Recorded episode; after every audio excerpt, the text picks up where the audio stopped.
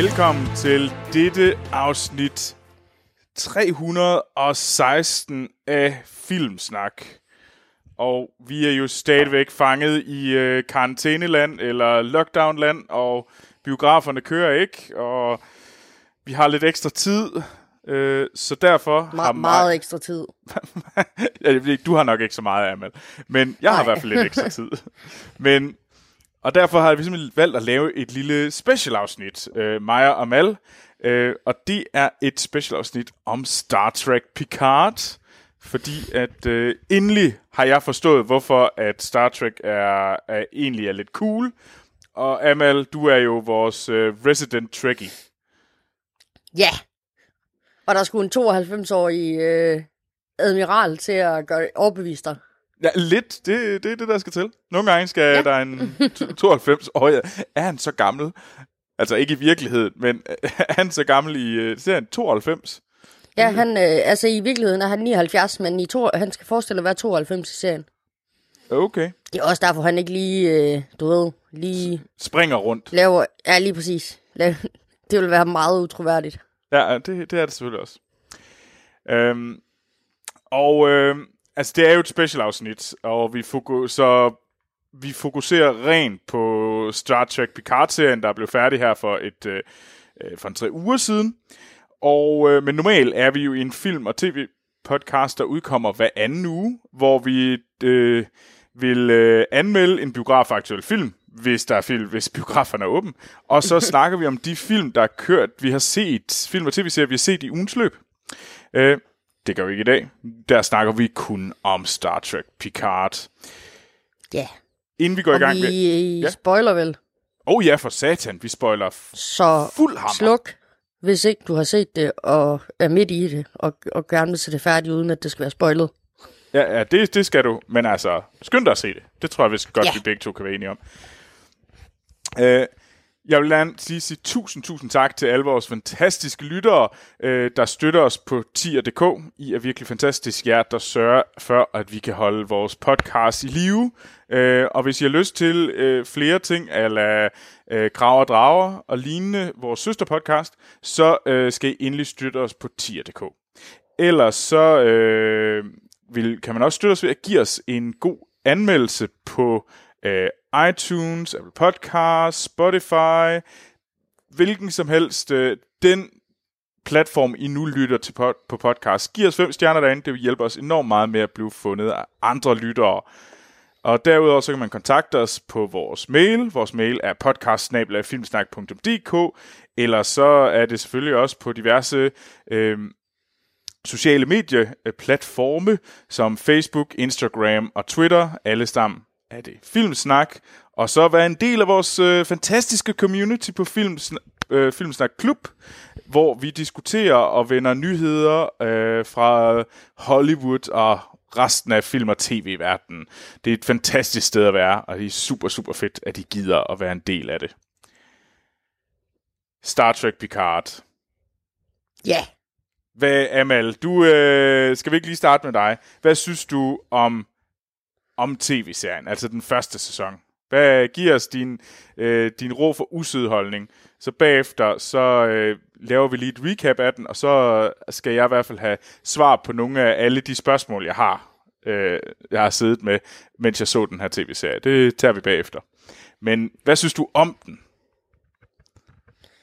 Altså, jeg synes, at det er en utrolig stærk sæson. Mm. Øhm, når man tænker på, at, øh, at du sidder og siger, at øh, du for første gang har set, hvorfor øh, Star Trek det er cool, så er det, er jo netop, altså, det er jo lige præcis det, sæson 1 af Picard kan. Mm. Den har kredset for fans, men den har også formået at for, have en fortælling, fra, og ikke bare øh, være ren fanservice, og derfor også formået at, at få en, nogle, en, en, nogle, nogle seere, som måske ikke ville have, måske have kastet sig over Star Trek tidligere. Øhm, og altså, der er mange øh, øh, Star Trek-nørder, der måske er lidt vred over de valg, øh, der er blevet taget undervejs. Øh, og det er måske især slutningen, der har, øh, der har skabt så meget kontrovers, at en helt ny karakter har fået sin, øh, sin egen side ind på det, øh, hvad hedder det, Star Trek øh, Wiki-siden. Øh, fordi folk, de ikke vil finde sig i... Øh, øh, det kunne... Det, ja. Så... Øh, Det glæder mig til at høre Så- mere om, fordi det har jeg Ja. ja. det, det, det har jeg selvfølgelig ikke haft nogen som helst fornemmelse af, at det foregik. Men, øh, øh, og det er jo nok det fede i for mig at have været ikke nørd, og ikke kende hele, hele historien. Det er simpelthen, at jeg kunne undgå at blive fanget i de der sådan, om det skete i den der sæson af det der, så Ja. det kan ikke passe her. ja. Øh, og det er jeg egentlig glad for.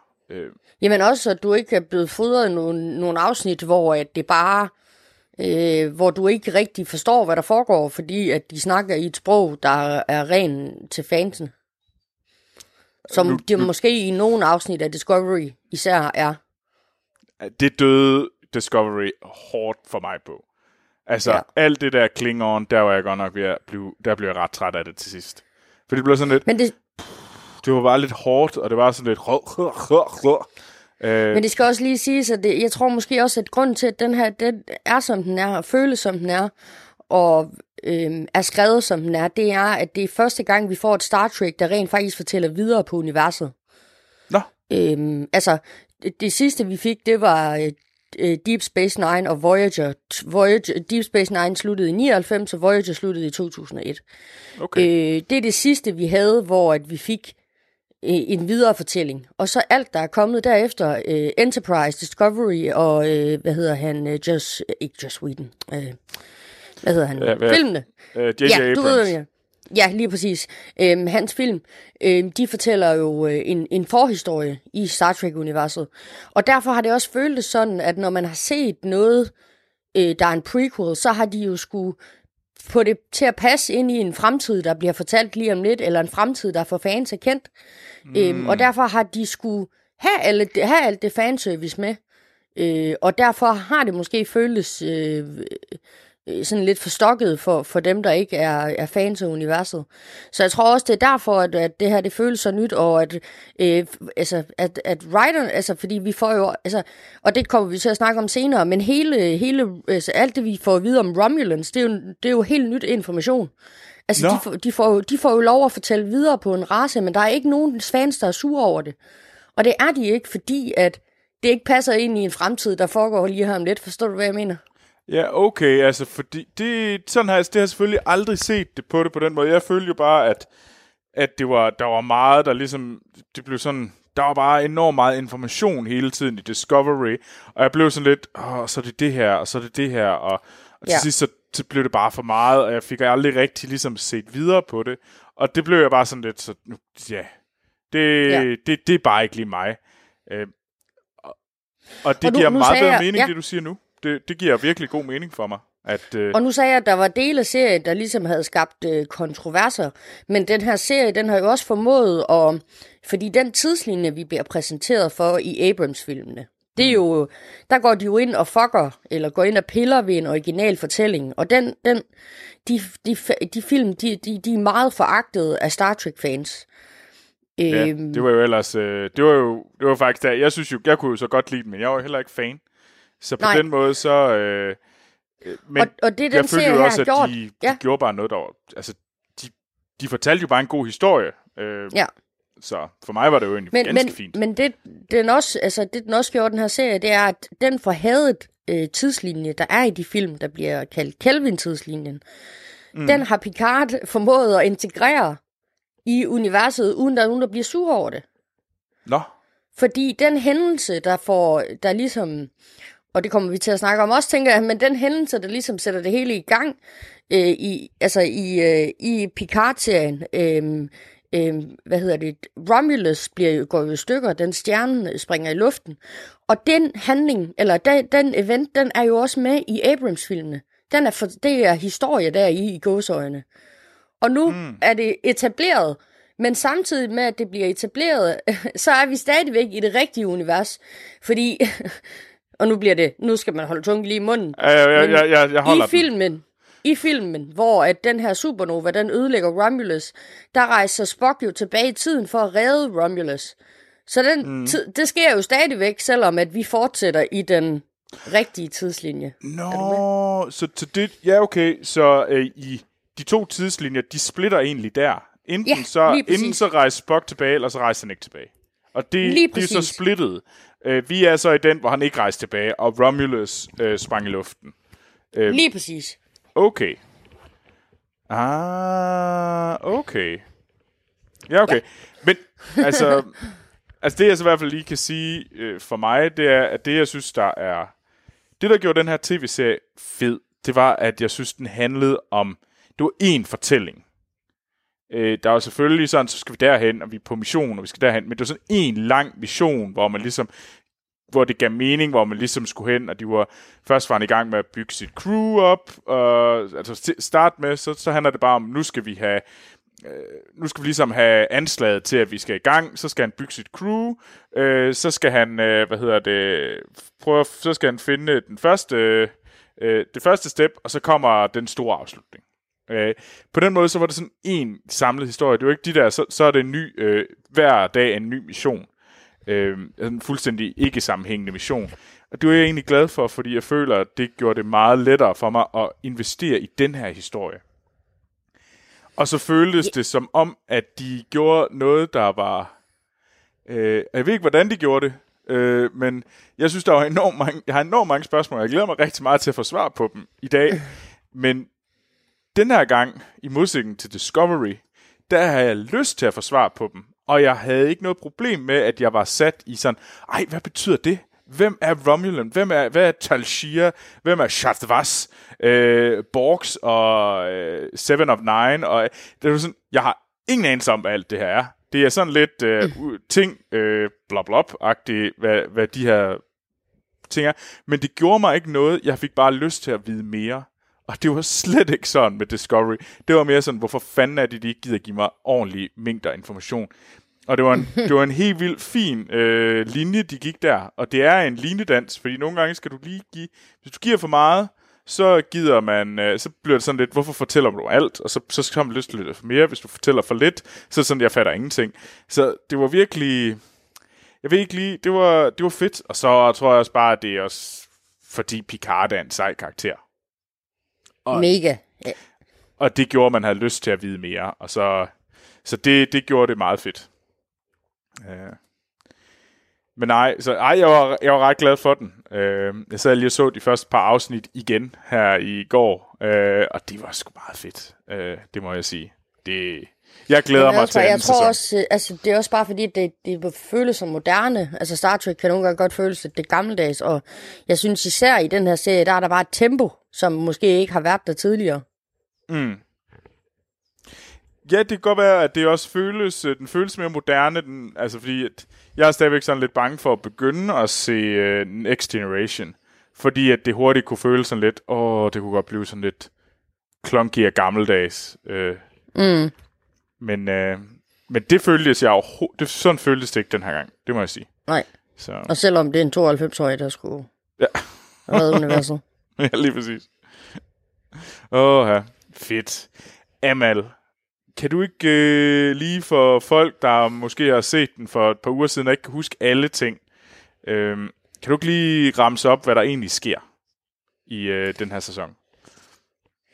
Øh, jo, altså vi, øh, vi møder jo en Picard, der ikke længere er en del af Starfleet, og som måske lidt er blevet lidt øh, reserveret og apatisk og, og givet lidt op på det hele.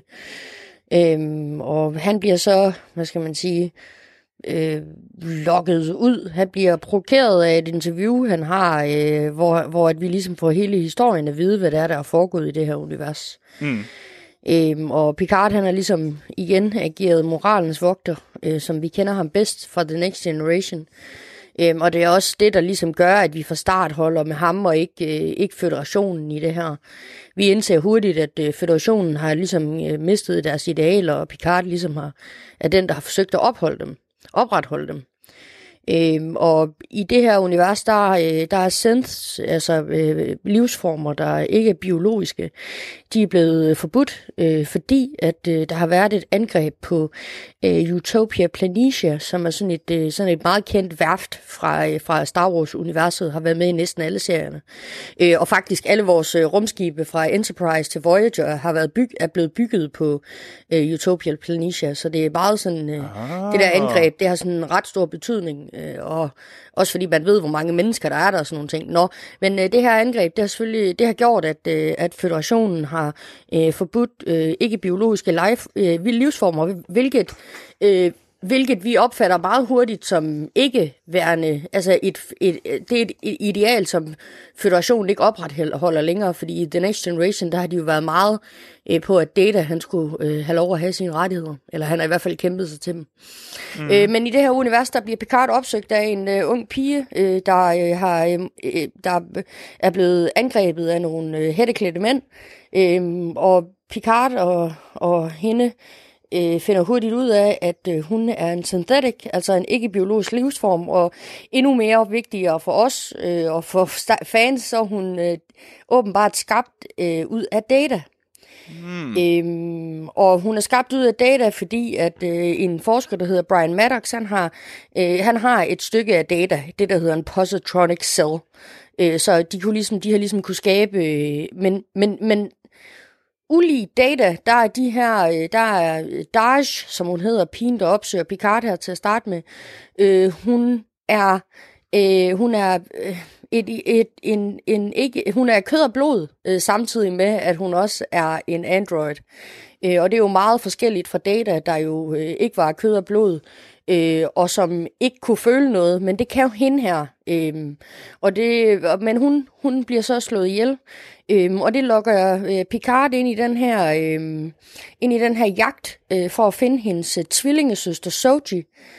Mm. Øhm, og han samler meget hurtigt, et, eller ikke meget hurtigt, han samler et, øh, et crew øh, af gamle, øh, sådan lidt, øh, sådan lidt, hvad skal man kalde dem? Ja, de er vel... ikke særligt skolede og trænede mennesker, øh, han Ej, det får med sig der, der er nogle af dem, de er jo egentlig alle sammen rigtig skole, skolede. Jamen men så de rebelske. Ja, og de er forfaldende, og...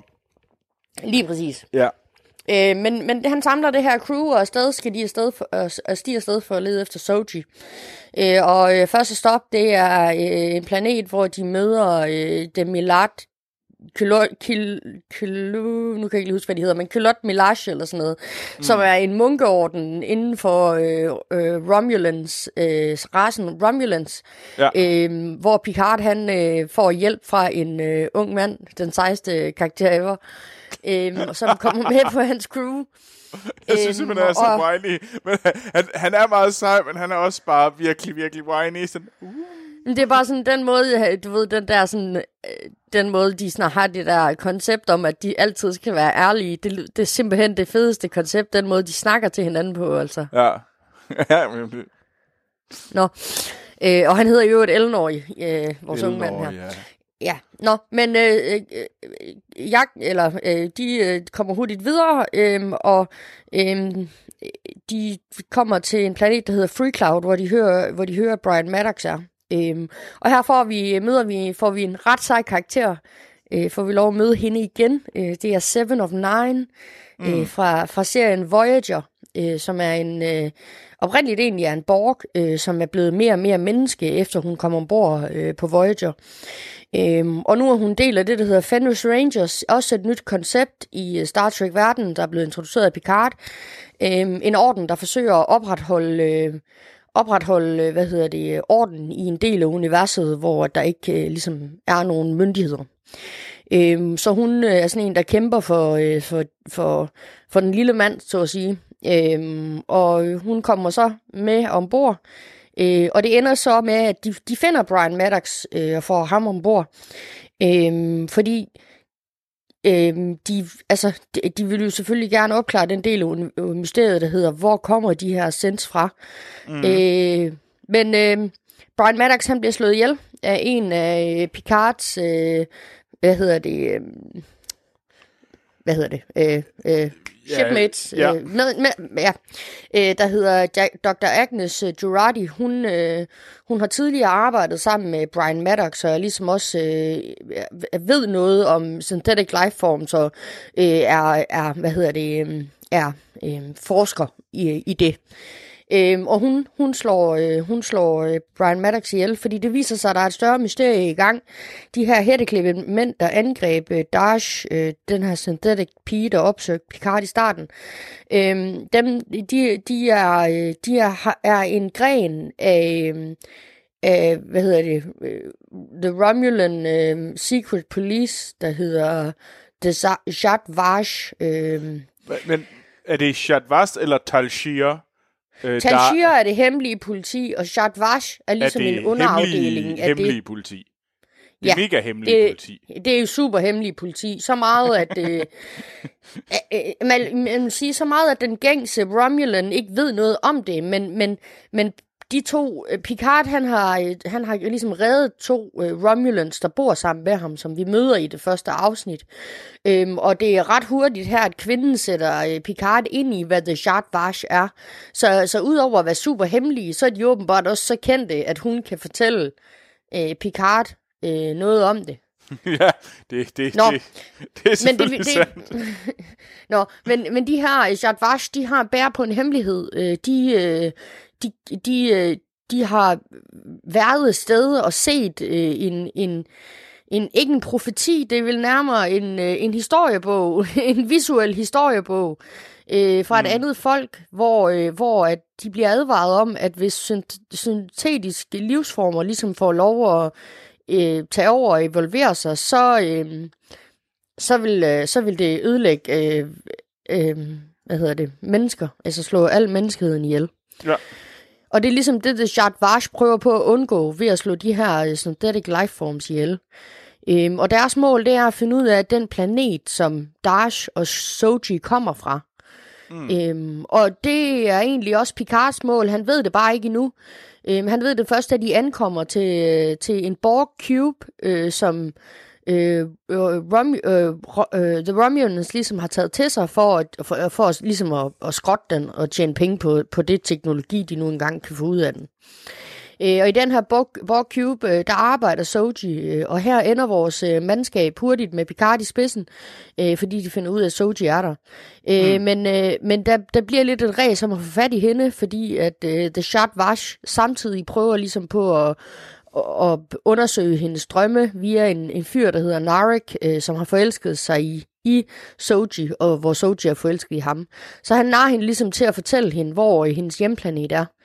Øhm, og så sætter The Shard Vash ligesom afsted, fordi nu har, ved de, hvor de er, og nu kan de ødelægge al øh, syntetisk livsform i universet.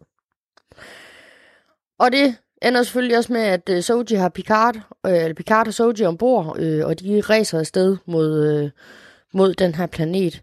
Mm. Øhm, og undervejs der får de ligesom lagt det større puslespil omkring, hvad der foregår. Øhm, de har, ma- mandskabet har hver øh, en del, et stykke information. Øh, og det er faktisk nogle ret sjove afsnit, der hvor de prøver på at stykke det hele sammen. Øh, især der, hvor man ser Captain Rios' øh, forskellige holograms. Det er simpelthen så sjovt. Øh, Ja. ja. hans, øh, han, hans øh, ingeniøren og øh, det, Lægen. Ja, Øh, lige præcis. Og ham, der snakker irsk, hold kæft, han er sjov. Altså. Ja. Men det var også meget Nå. fedt, fordi at det var sådan, de, de der Romulans, der ikke, altså de har ligesom, de har en, de ved godt, at den er derude, den her planet, og de har noget information, men de har ikke det hele, så de venter jo egentlig på, at at Picards crew ligesom øh, røber, Jamen også, at er henne. Soji ligesom ja. vågner og finder mm. ud af, hvad der foregår. Ikke? Ja. Øhm. Nå, men øh, de kommer, de ender ved den her planet, øh, og de kommer før The Shard Vash, altså Picard.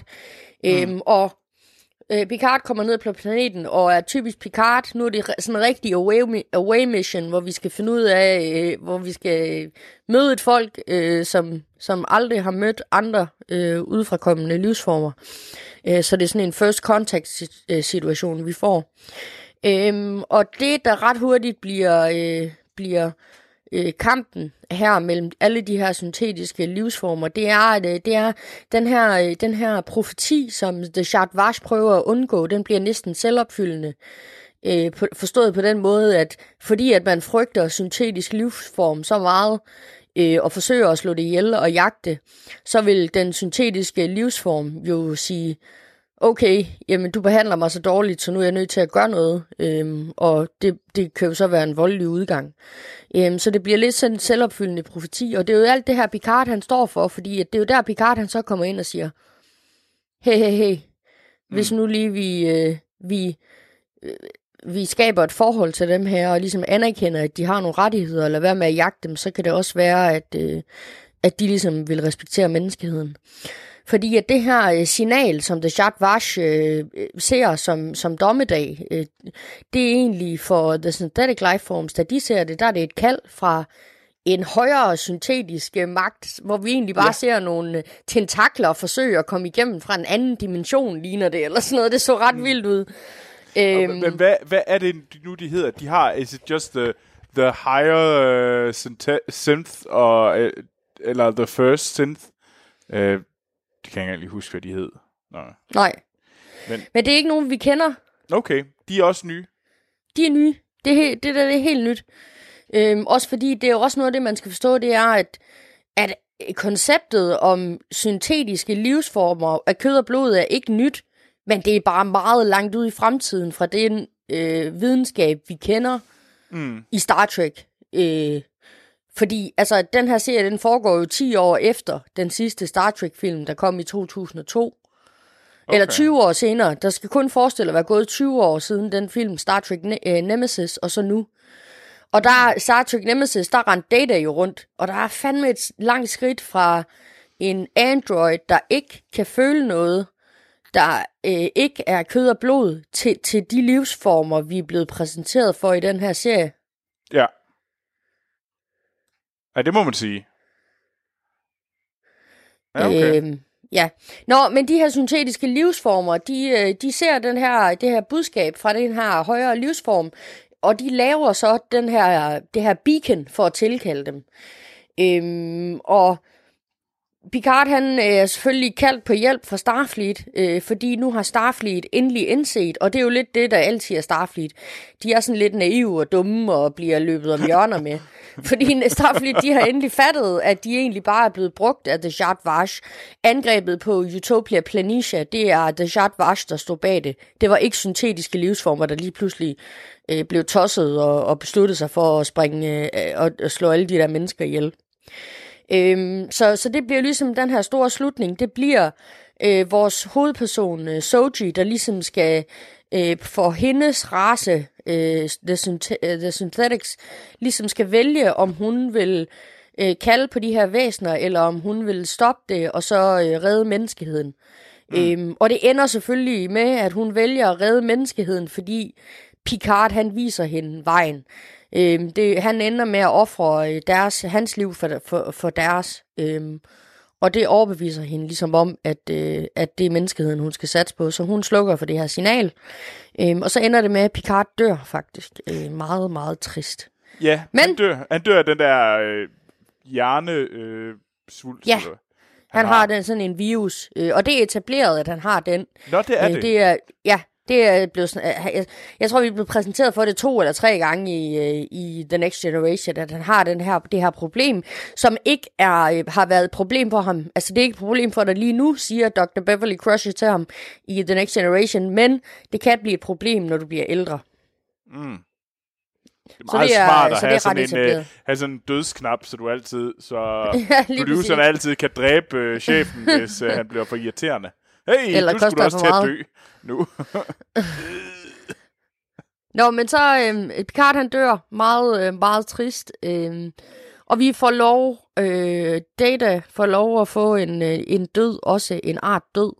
Ja. Øhm, hans, hans selvbevidsthed er i, er i en computer, i en simulation. Øhm, og Picard får lov til at, til at sidde over for ham og have en, en sidste samtale. Og jeg græd som pisket jeg har set den to gange nu, og jeg har begge gange, der har jeg grædt som, øh, som pisket, da jeg så den. Øh, oh, så du det, er, han så, du er fin... så følsom. Det er det. Ja. Og det, han får en fin afslutning, og det heldige er så, at selvom at Picard er død, så har Brian Maddox øh, en øh, ekstra øh, syntetisk krop til at ligge. Så det endte med, at bare lige sådan, øh, den lå lige her på hylden.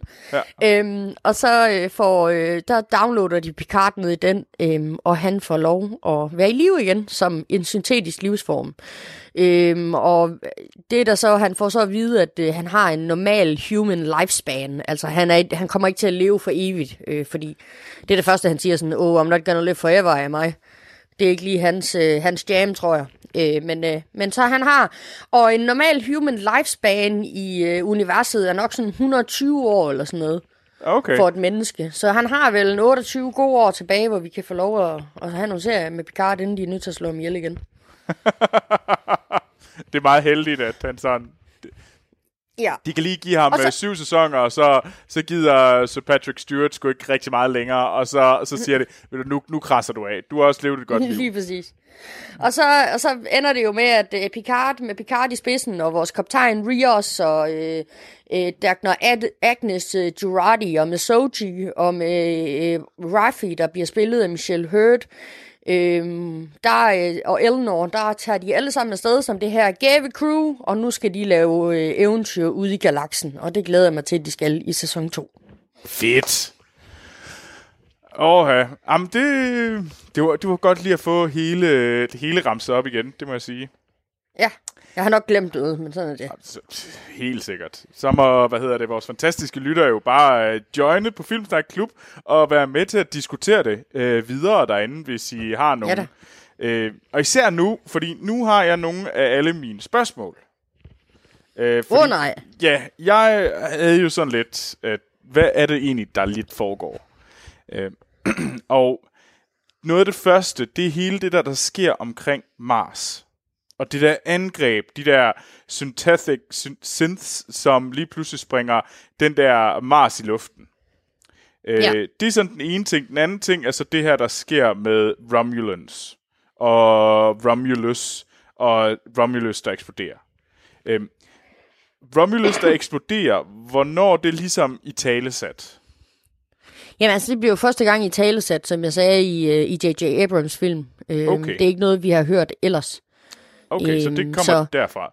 Ja, så, så på, og nu er det jo etableret, så på et tidspunkt i, i fremtiden, og det er jo så, det er jo så allerede sket i Picard, øh, men, men for andre serier måske, hvor de øh, ikke har fortalt så langt endnu, der vil det være historie. Altså det her kommer til at ske med Romulus. Hmm. Nu kan Spock ikke længere komme tilbage og redde det. Nej. Ja, fordi selvfølgelig, så, så den sprang i luften, og sådan som jeg opfattede, så det der sker, det er, at øh, Picard, Men- men det- han laver det jo- den her øh, ja. redningsaktion, eller han forbereder den her redningsaktion, ja. hvor at de skal redde alle, hvad hedder det, øh, romulanere. Romulan. Øh, Nej, det kan vi ikke sige. Det hedder Romulans. Vi er nødt til at gøre det på den måde, Troels. Det andet, okay. det må vi ikke. Det lyder hvad kalder dem romulanere? Nej, det, det hedder det ikke. Der er ikke noget, der hedder det, men du kan heller ikke sige klingonerne. Det hedder klingons. Klingonerne. Vi er nø- det, det er mega nederen, men vi var nødt til. Der findes ingen danske navn. Nej, okay. Der er ingen klingoner og romulanere. Nej, det lyder også lidt for meget som øh, Ja. ramulade for at sige øh, nej, men øh, Romulans. Øh, så der er den her store flåde, der samler sig på det her øh, Utopian øh, øh, værft. Øh, og de bliver jo så, skal jo så ud og redde alle de her Romulans.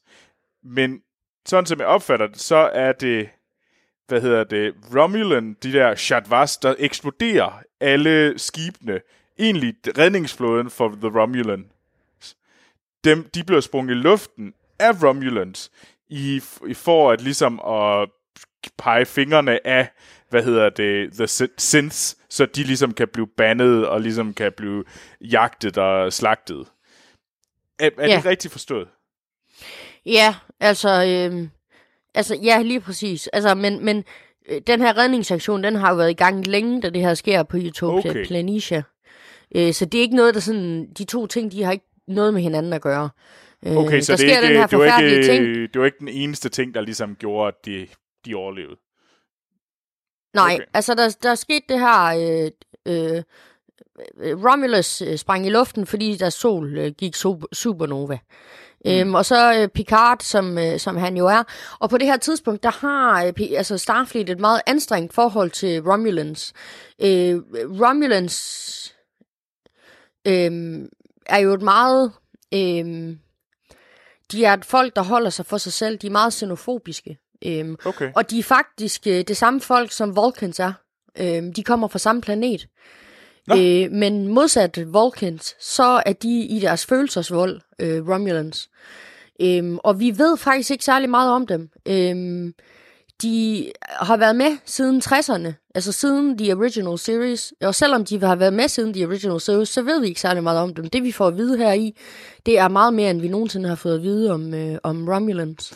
Så Talshir, Shadvash, øh, de der Jeg kan Tal dem, kender, dem kender vi godt, men, Okay. men vi kender ikke Shadvash. Øh, vi ved heller ikke, som Narek, øh, Narek han har jo det her kærlighedsforhold. Øh, Narek han er jo en Shadvash-agent, mm. øh, og har det her kærlighedsforhold til, til Soji, ligesom for, for narre hende, for at finde ud af, hvor hendes hjemplanet er.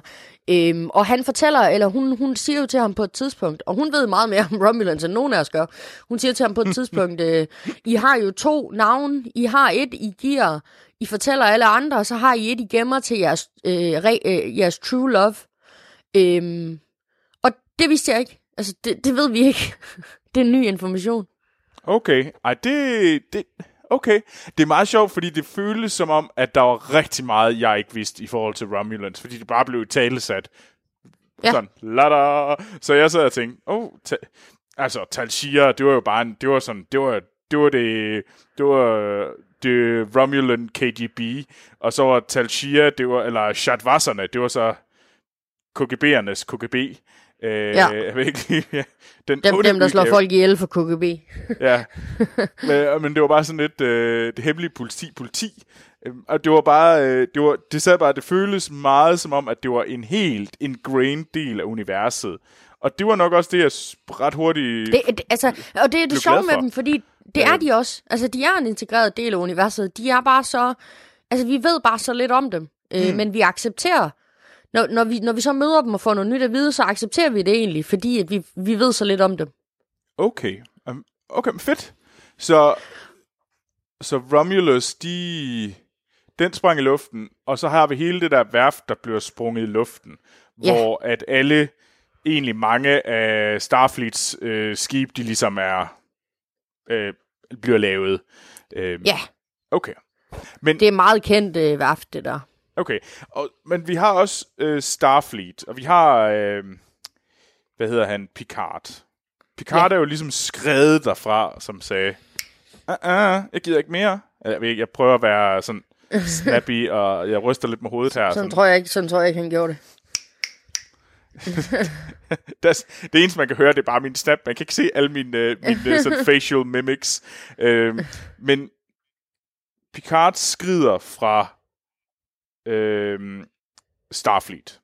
Ja, Og er det rigtigt forstået, at han gør det, fordi at det er fandme for dårligt, at øh, I ikke gider redde, hvad hedder det, Romulans, ja. el- og I baner de her synths.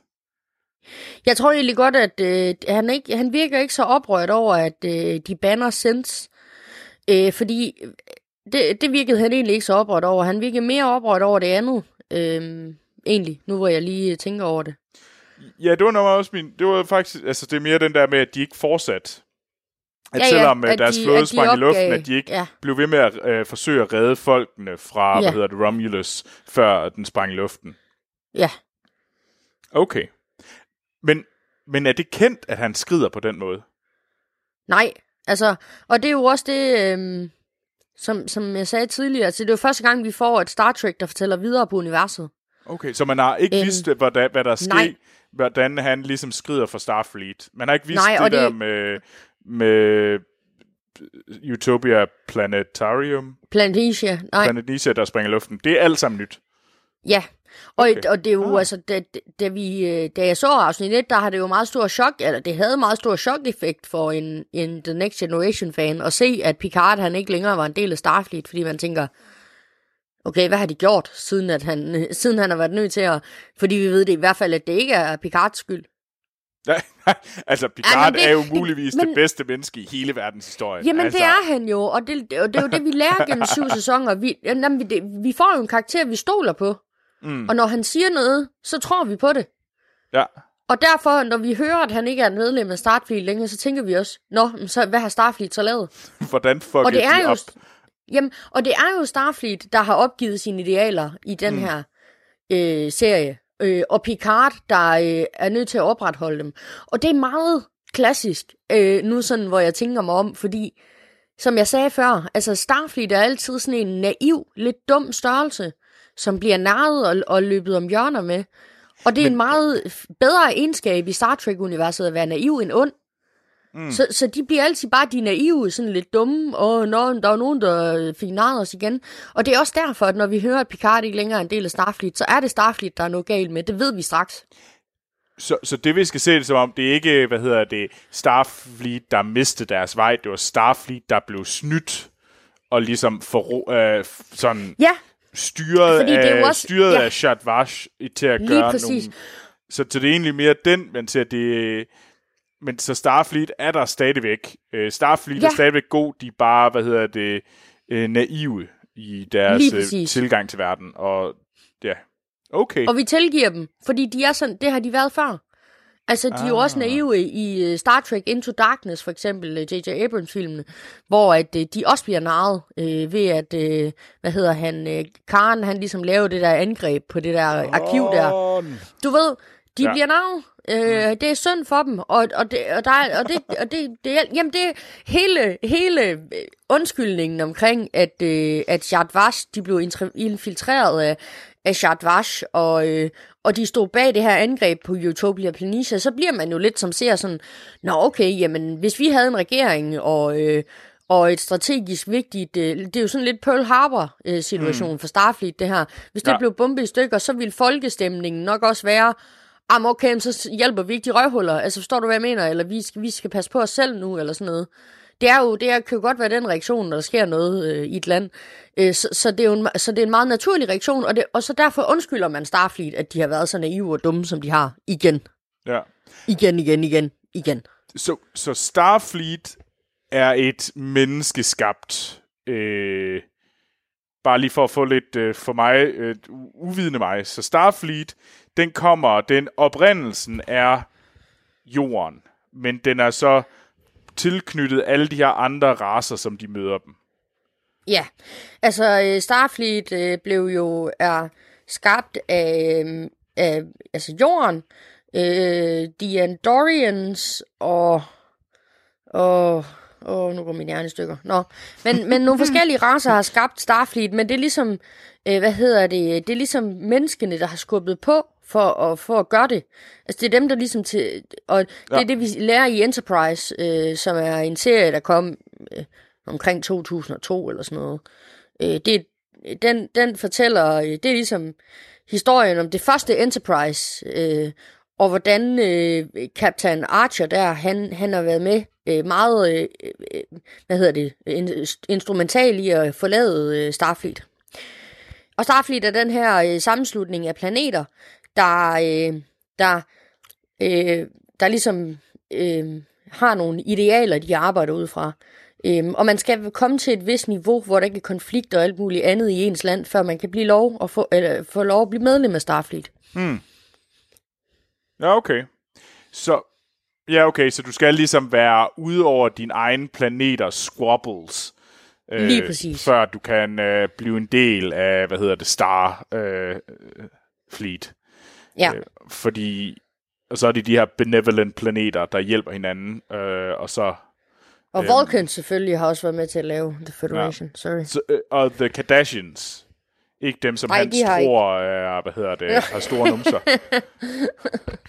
Haha.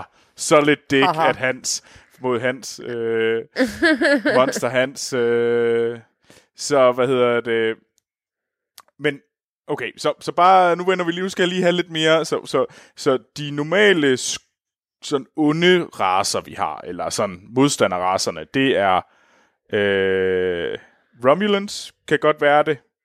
Så er det, Er det altid. de er det altid. De er aldrig... Ja. Okay. Nej. Så har De vi dem, kun, der taler kun mærkeligt. i Deep Space Nine er de lige et øjeblik øh, allieret med Starfleet, fordi de skal, øh, der kommer den her trussel fra The Dominion, som er en ret stor fjende. Øh, Okay. men, men derudover, så, så har de næsten intet med Starfleet at gøre. Okay, så Romulans, Klingons er også som udgangspunkt Ja. nogle skidt nogen. Eller nogle gange nogle skide, nogle, nogle skurke. Skurker. Ja. Så har vi Borgs, som vi kommer til at snakke om lige om lidt.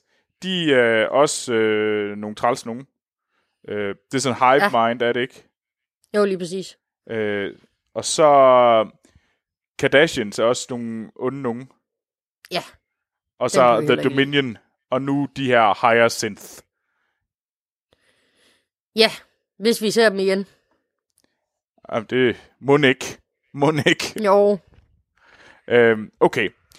Okay, fedt nok. Og så, okay, så det, det, det, that is the good guys. Eller det er the bad guys. Det er meget godt. Ja. Okay, så, så alt det er nyt. Okay, så vi, øh, så nu har vi, men data. Øh, ja. Datas død, er den kendt? Eller det er også... Øh, Den er meget kendt. Øh, Det er jo øh, det er den sidste film, vi fik øh, i 2002, der hedder Star Trek Nemesis. ja. Øh, den er, der i øvrigt også har Tom Hardy i hovedrollen. Øh, En ung Tom Hardy i hovedrollen. meget Eller i skurkerollen. Ja. Øh, og han spiller i øvrigt øh, Picards klon, som, meget, som ikke er blevet voksen endnu, altså som barneklon. Nå, mm. men øh, Datas øh, død i øh, Star Trek Nemesis, den er ret kendt. Øh, han dør ret spek- spektakulært, øh, og han dør i forsøget, han dør for at redde Picard. Øh, Ah. Ja. Øhm. Og i slutningen af det afsnit, eller i det afsnit, der bliver vi præsenteret for øh, en anden data, der hedder B4, øh, som ikke er lige så avanceret som data er. Altså han har ikke... Øh, det, der gør data så speciel, det er hans positronic net. Det er det, er det der gør ham speciel. Og det øh, øh kan ikke bare blive kopieret eller genskabt. Og den øh, doktor, der har lavet, eller den forsker, der har lavet det, Dr. Nunyan Sung, han er død. Øh, så der er kun data, han er unik, øh, og der kan ikke, der kan, man kan ikke lave øh, flere datas. Øh, men der er den her... Øh, men der findes mange, altså data, der findes mange, øh, hvad hedder det, prøver, øh, forsøg inden data, det er det, jeg prøvede på at sige. øhm, så der er nogle kopier rundt omkring, og data, han har faktisk også en bror, bror der hedder Data Law, øhm, som er ond, øh, og ikke nær så udviklet som data heller. Nå, Okay. men, øhm, men, øhm, ja, øhm, hvad fanden var det, du spurgte om, Troels? Er Det er helt, et godt øh, spørgsmål. du spurgte om Datas død. Ja, så Datas død er kendt. Ja, ja, så i den film, øh, der ser man faktisk i slutningen, Data han dør, øh, og så ser man nogen kopiere, eller ikke nogen, øh, det er, øh, hvad hedder han, øh, eller var Burtons rolle, øh, ja, nu kan jeg ikke huske, hvad han hedder i serien, men han hedder LeVar Burton. Han, øh, han downloader øh, Datas minder ned i den her B4, som den hedder. Okay. Øh, men vi får ret hurtigt at vide, at den kan ikke blive ligesom, aldrig nogensinde blive ligesom Data. Men i slutningen af den her film, og det er også der, hvor sangen Blue Skies øh, ligesom Ja. øh, har forbindelse til resten af serien, øh, den synger Data til Troy og Rikers bryllup i begyndelsen af Star Trek Nemesis. Og han dør så der i slutningen, øh, og hans minder bliver kopieret ned i B4, øh, og i slutningen af den, så man forstår, at B4 han ikke er lige så udviklet, men alligevel så sidder han til sidst i filmen og nynner Blue Skies, eller sidder sådan og synger den lidt. Så man får sådan et lille glimt af håb om, at der måske kan være lidt data, selvom at man godt ved, at den der B4, den ikke er lige så, øh, lige så avanceret, som han er. Så Data stod, den er meget kendt, og det er også noget af det, der generer mig rigtig meget ved den her serie. Det er faktisk noget af det, det eneste, der generer mig som Star Trek-fan, det er, jeg kan ikke forstå, hvor Brian Maddox, han har fået et stykke af data fra. Ja, fordi det var faktisk mit næste spørgsmål. Det var omkring Brian Maddox. Er han en kendt Ja. karakter? Fordi at han, Ja. ja. han, er, han er meget ingrained i den her fortælling om, at åh, men, men han havde, det var ham, der ligesom har skabt de her øh, synths. Ja, Øh, han er ligesom møder på- faderen til, til den nye øh, generation af synths, som bygger på data. Er det, det, det er korrekt forstået? jo, lige præcis. Altså, det er et stykke af data, der har gjort, at de her øh, skabninger kan kunne blive lavet. Han har en positronic cell mm. fra data, og det er den, der generer mig, fordi han springer i til atomer i slutningen af Star Trek Nemesis data. Det er sådan, han dør. Det er, at han dør i en kæmpe eksplosion. Okay. Så jeg forstår slet ikke, hvor at Brian Maddox han har fået det her stykke hen. Og Brian Maddox han dukker første gang op i, øhm, i øh, The Next Generation i sæson 2 allerede, øh, afsnit 9, The, The Measure of a Man, øh, som er det her afsnit, hvor at øh, øh, Brian Maddox han, øh, han rekvirerer data som en ejendom i Starfleet. Han vil gerne have lov at skille ham med, så han kan forske og, find, og lave, øh, lave en her af data, som han siger.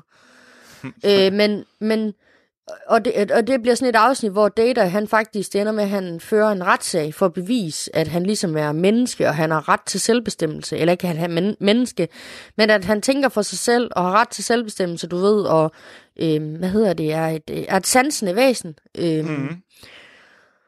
Og grunden til, at Data han ikke vil lade Brian Maddox skille ham med, det er fordi, at Data han har set hans forskning og siger, at du er milevidt fra at kunne lave en som mig. Så hvis du får lov at øh, pille mig i stykker, så kan du ikke, altså, så, så, så, så er jeg i stykker for altid, og så kan du ikke sætte mig sammen igen. Så han vil ikke, han vil ikke have, at Brian Maddox skal have lov til det her. Nej. Øh, og det ender selvfølgelig med, at Data vinder den her retssag, og at Brian Maddox, han ikke bare kan rekvirere ham som, som en ejendom, at Starfleet, eller at, at Data, han ikke er ejendom for Starfleet, men et, men et, et mandskab, altså med egen I'm rettigheder. real boy. Lige præcis. Lige præcis. øh, og det er der, vi møder, øh, vi møder øh, hvad hedder han, Brian Maddox.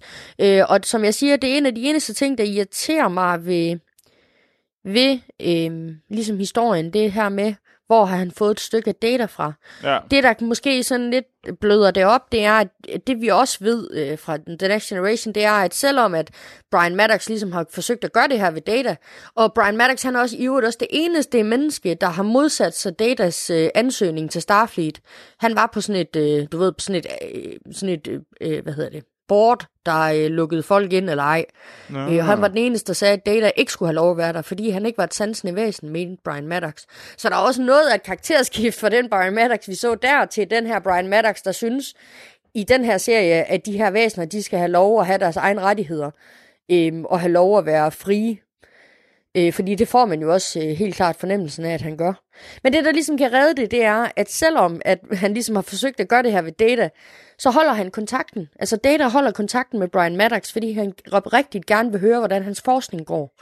Mm. Det man jo skal huske, det er, at de synthetics, vi ser i den her serie, har intet med Data at gøre. Forstået på den måde, at Data han ikke kan føle. Så jeg tror faktisk, at der er mange, når de har set Picard og går tilbage og ser The Next Generation, så kan man blive sådan lidt, øh, nå, hvorfor kan Data ikke bare forstå, at, øh, at øh, hende der, hun elsker ham? Eller fordi, at man har set den mere avancerede version af de her androids, der kan være. Ja, men det er vel også hende, øh, hvad hedder der, øh, karakteren, der spiller Alison Pill. Nu glemmer jeg hende. Ja. Øh, altså, det er Øh, samarbejdet mellem hende Jurati. og, og Brian Maddox, der ligesom skaber den nye generation. Ja, men det er bare, altså som sagt, det er bare, det er noget af det, der er mindst overbevisende for mig, det er bare noget af et spring. Ja, Altså, er fandme noget at springe fra data og så til de synthetics, vi ser. Mm. Og der er gået 20 år. Men det der så, det der så man lige skal huske, det er, at ja, der er gået 20 år siden sidste gang, vi så data. Men fra øh, første gang i universet, hvor Maddox møder Brian, øh, hvor Maddox møder Data, det er i år 2364. Og Picard foregår i år 2399. Så der er alligevel gået sådan 35 år. Øh, men jeg ved bare ikke, om det er overbevisende nok 35 år til, at man kan gå fra Data og så til Soji i rent forskningsmæssigt. Det er fandme noget at springe, Troels. Ej, det må man sige. Uh, der, er, der, der er givet gas. Det må man sige. Ja. Der er spyttet nogle penge i uh, R&D-labsene. Ja, det, må, det er der. Øhm, okay, jeg har brug for at snakke lidt Borgs. Ja, Fordi vi har de her Borgs, og vi, den første vi møder... Altså, vi, vi først der finder vi ud af, at vi møder ret tidligt øh, Soji, som er på den her Borg Cube. Den her nedlagte Borg Cube, eller overvundet Borg Cube, hvor der er en masse Romulans, der render rundt. Øh, og jeg kan ikke lige finde ud af, at det, det virker som om, at de har nogle af dem, der overlevede øh, Romulus' øh, eksplosion, de er blandt andet søgt til den her Borg Cube.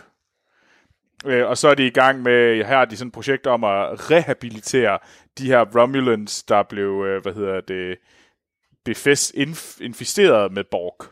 Det er vel, den kan vi godt kalde det. ja. Øhm, Assimileret af assimileret. Så Borgs er den her, nu prøver jeg bare lige, Borgs er den her hive mind, øh, og som, og hvor meget har de været med før? Meget.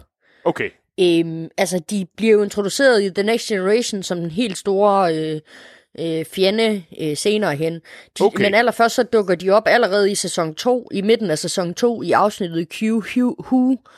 Øh, så Q, han er den her skabning i The Next Generation, som øh, er en skabning på et meget højere niveau. Du ved, han kan gøre alt. Han kan manipulere med time and space og trylle kaniner frem, og hvad har jeg. Han er sådan en, øh, dukker ret tidligt op i The Next Generation, så sådan en irriterende, lidt, lidt irriterende karakter. Nå, men han dukker op i det her afsnit, øh, og det han ligesom gør, det er, at han sender, øh, han sender Enterprise hen et sted, hvor øh, altså, de er langt væk hjemmefra, og der møder de en Borg Cube, Øhm, og grunden til, at Q han gør det her ved, ved mandskabet på, øh, på Enterprise, det er ligesom fordi, at han vil vise dem, øh, hvor, hvor lidt de er forberedt på det, der ligesom er herude. Øh, han synes, at øh, Q, han synes, det er latterligt, at de her mennesker, de flyver rundt i den her blikkasse for at udforske universet. De burde bare øh, holde sig hjemme. Øh, så derfor introducerer, så, så der møder vi Borg første gang, og så kommer de med i, øh, i Best of Both, Both Worlds i sæson 4, hvor at, øh, det ender med, at Picard bliver assimileret af en Borg. Øh, og det er jo også noget af det, der den er baggrunden for de afsnit øh, i Picard-serien, hvor vi ser ham, øh, hvor han skal gå, komme ombord på den her cube her, fordi han er jo ret bange for det. Altså, det, mm. det, det finder man ret hurtigt ud af. Øh, og så møder vi en rigtig velkendt karakter, der hedder Hugh, øh, som er øh, ligesom styrer den her Borg Cube i Picard-serien. Og okay. Hugh, han er jo en Borg, der var med i The Next Generation, øh, hvor at øh, øh, Enterprise, de finder nogle Borgs, der er forulykket på en planet, og øh, den ene er, de er syge, så de tager dem op, og de, den, de, der er kun en, der overlever. Øhm, og han er så langt væk fra The Hive Mind, altså hans collective, så meget, at han begynder at blive et individ. Øhm, så det er det her afsnit, hvor, at, øh, hvor at man ligesom lærer Hugh at kende, øh, og hvordan man ser, at mandskabet bliver rigtig glad for Hugh, øh, og hvordan man ser, at Picard har svært ved at, ved at have, svært ved Hugh, fordi han jo ligesom har oplevet det her med at blive assimileret. Øh, det er åbenbart ikke en særlig rar oplevelse. øhm, så, så der møder jeg kan vi... forstå øh, det, at det ja. måske er så rart. Det, jeg føler, man ja. bliver, det er sådan lidt at blive probet på den træls måde. Lige præcis. Og det ender med, at de sender Hugh tilbage til The Collective, og det fucker The, the Collective op, at de lige pludselig får den her, den her individtænkning ind. Mm. Øh, så det ender faktisk med, at det destabiliserer en del af Hive-mindet, øh, finder vi ud af i et senere afsnit af The Next Generation. Okay. Så han er kendt derfra, og så har Meget. vi Seven of Og det er den Nine. samme skuespiller, der spillede ham, så det var bare... Det var for, da, jeg, da vi mødte ham igen, der blev vi glade, men så og, blev vi så, ked af det, da han blev slået ihjel. Ja, så blev han rimelig hurtigt slået ihjel. ja. Det var meget sjovt, fordi det fattede jeg overhovedet ikke, at, at han var kendt. Det var sådan... Dum, Nej, men det, det, det er jo det, der er så godt ved den her serie, Troels. Det er mm. jo, at det fungerer vildt meget for mig, men for dig, der var det jo bare en karakter i... Ja. Som du jo også troede var, tro, altså, synes var troværdig. Jeg vil også synes, det var synd for dig, da han blev slået ihjel. Det mm. ved jeg ikke, hvor, hvor ond du er. Jeg er rimelig ond, men altså... Men altså, det er det, det, det, jeg synes, der er så fedt ved den her serie. Det er det, den kan, og det er det, den har gjort. Ja, og Seven of Nine, hun, hvad, yeah. hun er også kendt. Hun er mega kendt. Hun, øh, Seven of Nine, hun er med i øh, Voyager. Mm. Øhm, og i Voyager, der er hun, øh, altså der er hun en Borg, øh, der kommer ombord på Voyager, fordi de har... Øh, Voyager er, er, i, er i, langt væk hjemmefra i Delta-kvadranten. Altså, the, Federationen og Jorden ligger i Alpha-kvadranten. Så de er langt væk hjemmefra i Delta-kvadranten i hele Voyager-serien. Så hele Voyager-serien handler om et skib, der egentlig er på vej hjem der prøver på at finde hjem til jorden. De er langt væk hjemmefra.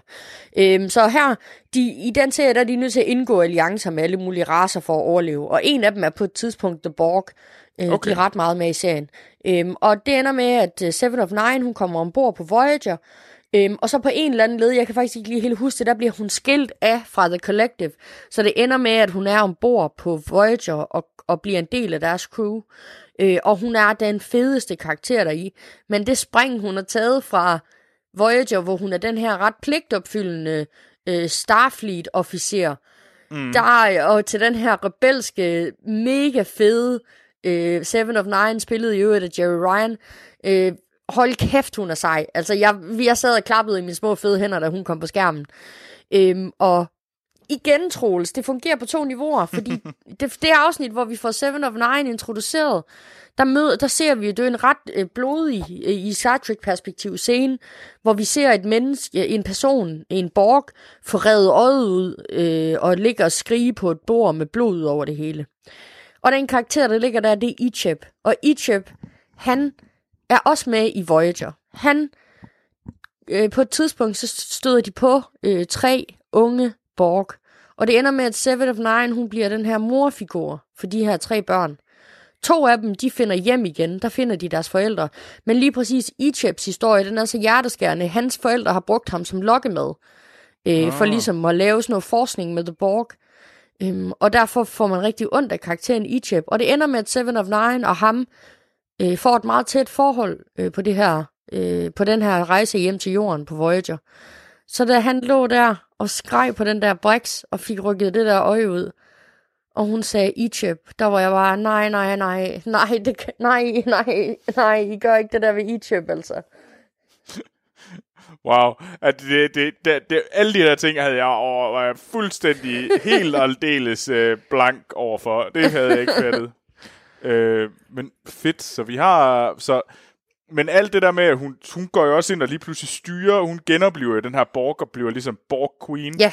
Ja. Øh, Seven og Nine og river den af igen, da de ligesom... Ja. Øh, øh, da den her Borg Cube ligesom tager med ud for at møde de her synths, eller på, ja. til synth-planeten. Men inden da, der har vi jo den her, der tager han jo hen til øh, et par gamle kendinger, øh, som mm. er øh, number two. Øh, yes, number one. Er det number one? Ja. Det var, fordi jeg sad og tænkte, han må jo egentlig være, fordi jeg sad og ikke kunne huske navnet, så tænkte er det number two? fordi så tænker jeg, det, det lyder bare lidt for meget som et, som, som et, et hul, der kommer pupu ud af. øh, og så tænker jeg, det giver heller ikke mening med number one. Det lyder også som tis. Så jeg var, så var lettere forvirret. Øh, men øh, Jonathan Franks, øh, som ja. så bor på den her øh, øh, hyggeplanet sammen med hans kone. Meget hyggelig planet. Diana Troy, som også er kendt. Ja! Begge to ja! er fra, øh, hvad hedder det, for den, øh, ikke originale serie, for Next Generation. Ja. Så, ja, oh. det var fremragende, det afsnit. Og den forstod jeg, det, det føles meget som værende sådan et, øh, altså, det, det, det var sådan lidt et... Øh, jeg følte lidt, det var sådan lidt venteafsnit, du skulle ligesom gense nogle ke- gamle kendinger. Det var ikke fordi, du var ja, skidt, men, men, men jeg, jeg følte heller ikke, at det var Nej, så. men, men, men jeg synes også, at grunden til, at de har ikke tvunget det ned i halsen på os i alle de andre afsnit, så jeg kunne mm. egentlig godt leve med det i det her. Ja, og det, det tror jeg også. Det var, det var egentlig det, der gjorde det okay. Øhm, men så kommer hele det... den her slut-ting her. Ja. Og det er her, vi møder de her øh, higher synth som vi aldrig har hørt om før. Ja. Øhm, og vi har ham der, der ligner Data, men ikke Data. Ja. Altså, og da jeg først han? så den karakter, øh, det er jo Dr. Nunyan Sungs, Soons, som har lavet Data, det er hans søn. Ah. Øh, da jeg så den karakter, så tænkte jeg, altså da jeg så øh, ham i afsnittet, tænkte jeg med det samme, åh oh, nej, det er Datalore, altså Datas bror, der har gjort et eller andet. Fordi det, det er lige præcis sådan en plan, han vil have, at kontakte sig nogle higher sense, og så øh, udslætte menneskeheden. Det vil han synes var helt fint. Det var bare være, øh, det var bare være the bomb. Ja, lige præcis. Men, men det er øh, det er nu Jan Sungs øh, søn, og nu, øh, Data, han er jo han har jo modelleret Data efter sig selv, nu Jan Sung. Så det er derfor, at de ligesom ligner hinanden. Nå, okay. Ah, okay, det giver, det giver mening. Okay, cool. Det var jeg meget glad for lige at få opklaret. Øhm, og så har vi jo den der store øh, scene, hvor at, øh, hvad hedder det, number two, number one, øh, nu skal jeg hvad man kalde ham, nu skal jeg kalde ham det, Riker. øh, han, øh, han, han, han overtager bare lige, øh, hvad hedder det, Starfleet, og så kommer han og nedstiger øh, The Romulan Fleet. Ja. Yeah. Øh, det, det forstod jeg ikke helt, hvordan han bare lige kunne gøre det, men... Øh, Ja, man, man får han... at vide i det afsnit, hvor vi besøger ham planeten, at han stadig er en del af Starfleet, men bare sådan på, på standby-basis. Men er øhm, han også og så admiral, jeg... eller hvad? Ja, ja. Nå. Ja. Men hvem var uh, number one? Hvem var Riker? Var han, var han hans næstkommanderende? Var han, uh, hvad hedder ja. det? Okay, så han, han var... Han, det var hans næstkommanderende i syv sæsoner. Øh. Så han var rimelig Og han er, Ja, og han har jo været hans næstkommanderende længere tid, end man ville i en Starfleet-karriere. Der var flere gange, hvor, hvor Picard han sådan prøver at få ham til at blive kaptajn på et andet skib. Men han mm. vil gerne blive der og være hans, ligesom, øh, number one. Okay. Så, så det... Okay. Cool. Nå, det tror jeg faktisk var spørg- alle mine spørgsmål. Øh, Ja, og så, øh, så er der selvfølgelig lige øh, i slutningen, hvor at Picard han jo bliver til en android, eller en synth. Ja det er Øhm, selvfølgelig rigtigt nok. Og det har der, det har der skabt stor diskussion blandt fans, øhm, fordi at de har det sådan lidt... Øh, altså, så, så lad ham dog bare leve videre som Picard, eller så slå ham dog ihjel. Altså, det der, Mm. det er fjollet, øhm, at han skal være en, øh, en synthetic. Jeg har egentlig ikke noget imod det, altså. Øhm, Nej, men det- det tror har været så stor en kontrovers, at det har skabt en- Nyt nej, på en eller anden måde. At han lige pludselig og, men det har været så stor en kontrovers, at det har skabt en helt ny kar- karakter i, øh, i Star Trek Wiki øh, siden. Øh, den hed øh, Picard, pi- øh, øh, parentes Golem. øh, Colin Picard. okay. Okay. Lige præcis. Øh, fordi de var sådan lidt, det, det er en helt ny karakter nu. Det er ikke den samme Picard, vi kender. Øh, men det er så, altså de har, de, de har rettet ind igen og, og slettet den. Men, øh, men det skabte lige lidt furore på et tidspunkt.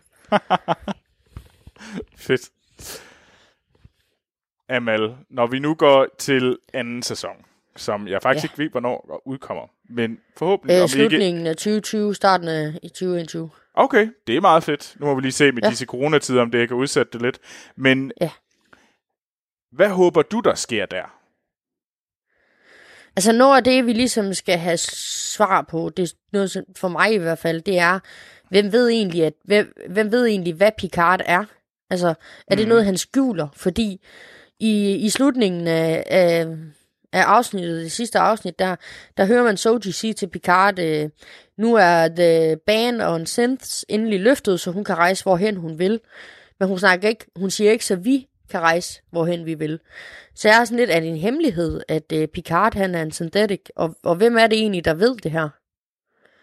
Ja, ja okay. Øhm, noget af det andet, jeg tænker kunne, kunne blive et, øh, en ting i sæson 2, det er, at øh, The Romulans reagerer åbenbart helt specielt, eller The Borg reagerer åbenbart helt specielt på at assimilere Romulans. Altså, det er jo det, der sker med den her cube, som øh, The Romulans de er i gang med at, øh, med at splitte af, øh, eller med at øh, lave skrot på, hvad hedder det, få skrot ud af.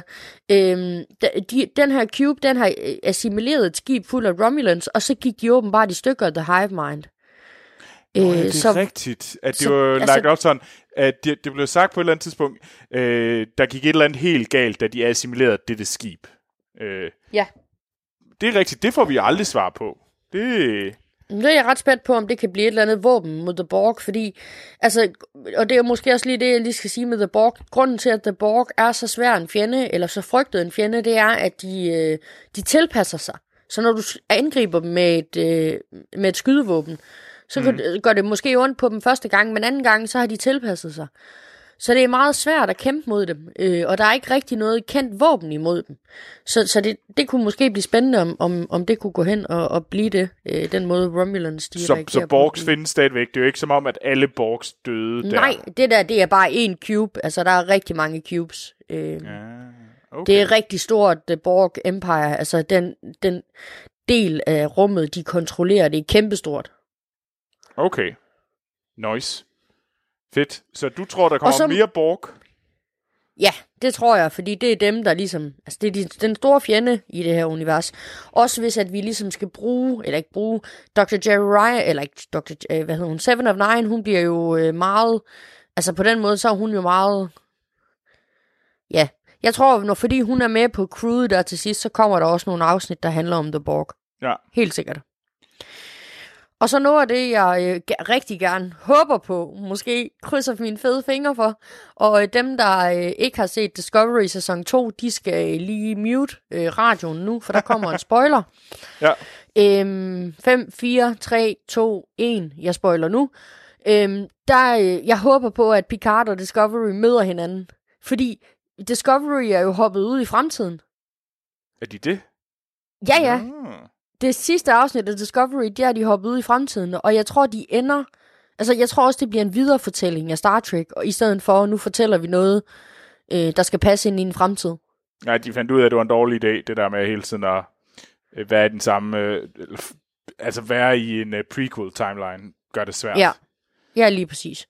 Så nu er Ja, de okay. hoppet til fremtiden. Så det er meget spændende. Men jeg vil så også sige, Ah. Troels, for fanden, sæson 2, den er virkelig fed. Og det er på grund af Anson Mount, der spiller, øh, der spiller, hvad hedder han? Øh, ja, Nå, men han spiller kaptajn på skibet. Han er virkelig, virkelig sej, Troels. Altså virkelig, okay. jeg tror virkelig, du synes, han er god. Okay, cool. Jamen, det kan være, at jeg skal tage mig sammen og ligesom at få set øh, slutningen på første sæson, den sidste halvdel af første sæson, og så anden sæson. Øh, det kunne faktisk godt være, at det var det, jeg skulle gøre. Øh, det kunne godt være, at jeg skulle tage mig Det sammen. lyder fremragende. Altså noget af det, som jeg håber på, det er for eksempel, at de ikke bliver en del af Starfleet. Jeg håber, at de holder fast i, at de er den her Rebel Band, som selvfølgelig har stærke ties til Starfleet.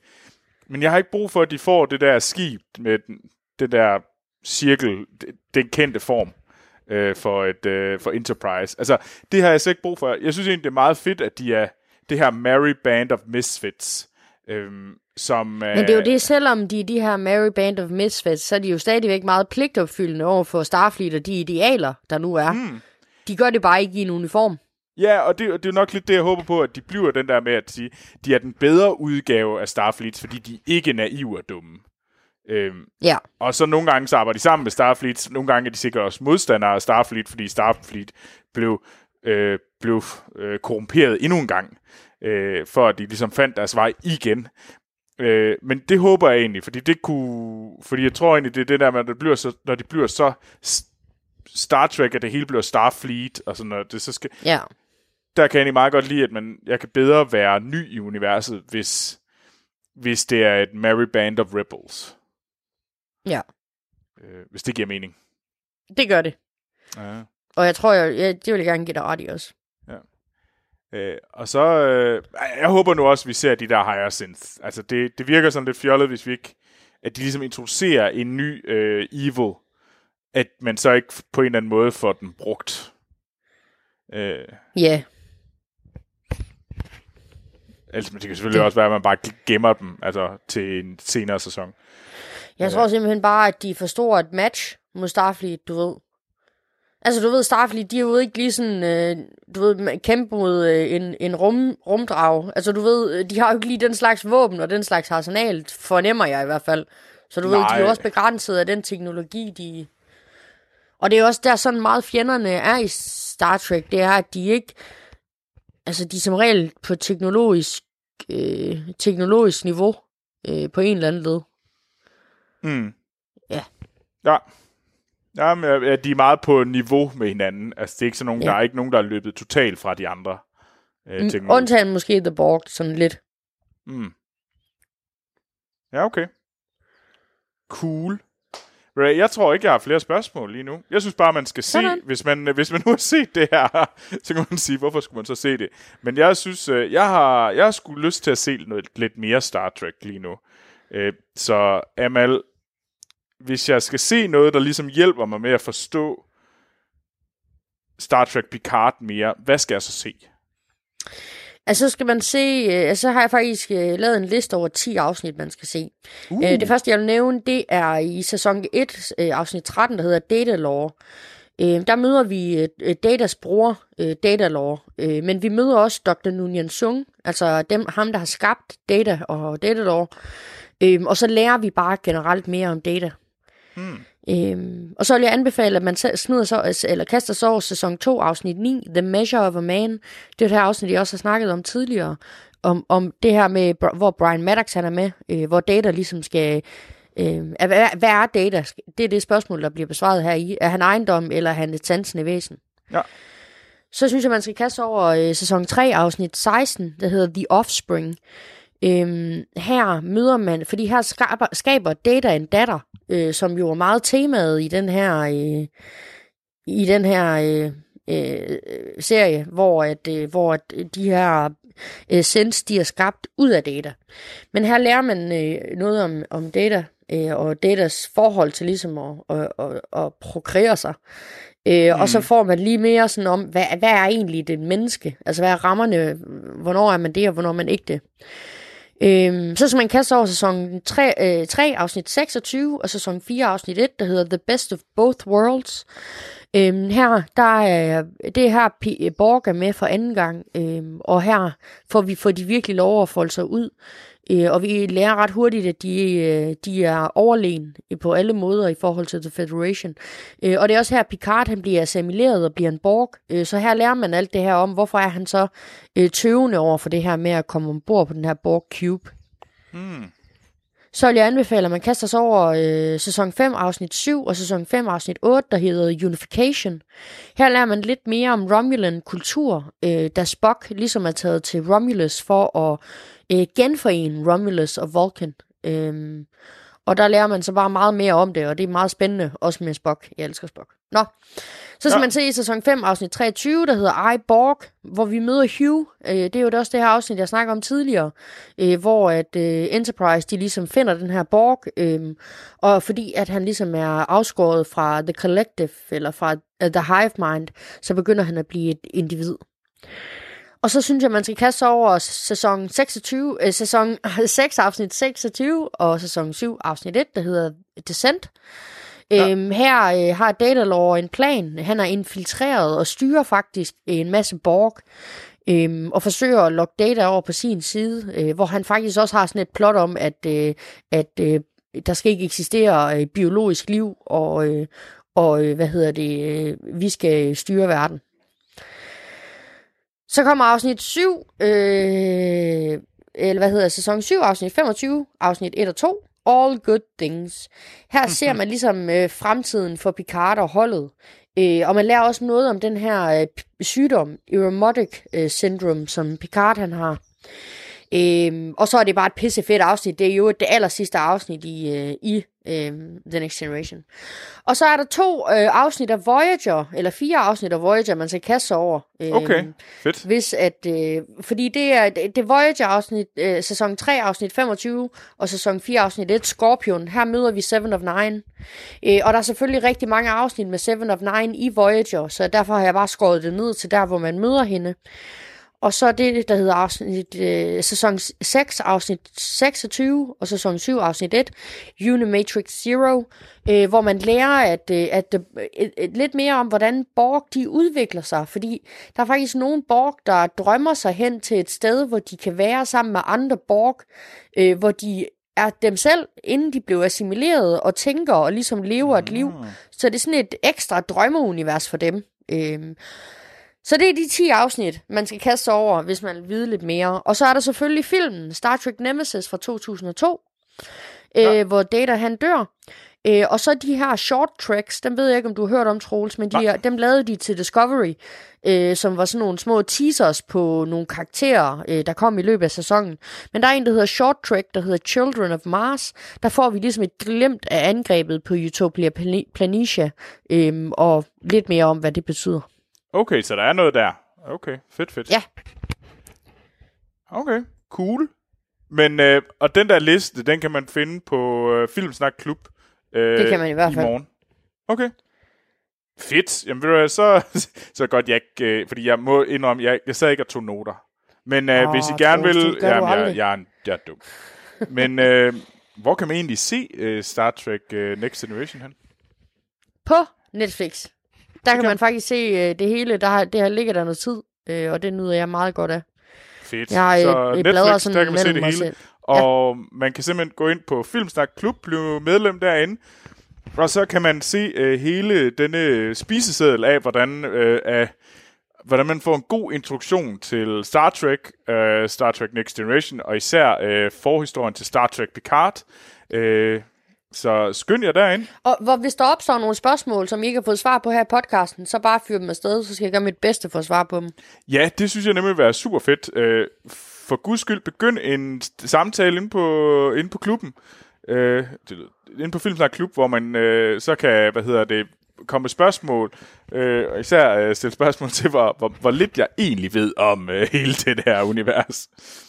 Det, det er en del. Øh, men jeg glæder mig fandme til næste sæson. Det bliver sgu meget fedt. Ved du hvad, er der mere at sige? Nej, Jamen, er det ikke så bare at sige, at vi, øh, vi snakkes ved i næste uge? og der er det et helt normalt øh, karantæneafsnit. Vi er stadigvæk i øh, lockdown-verden øh, og ingen biografer. Men øh, vi er der selvfølgelig i næste uge, hvor vi snakker om de film, vi har set siden sidst, og tv-serier. Og, men hvis man nu har nogle spørgsmål, bare til dig, Amal, hvor kan man så finde dig henne?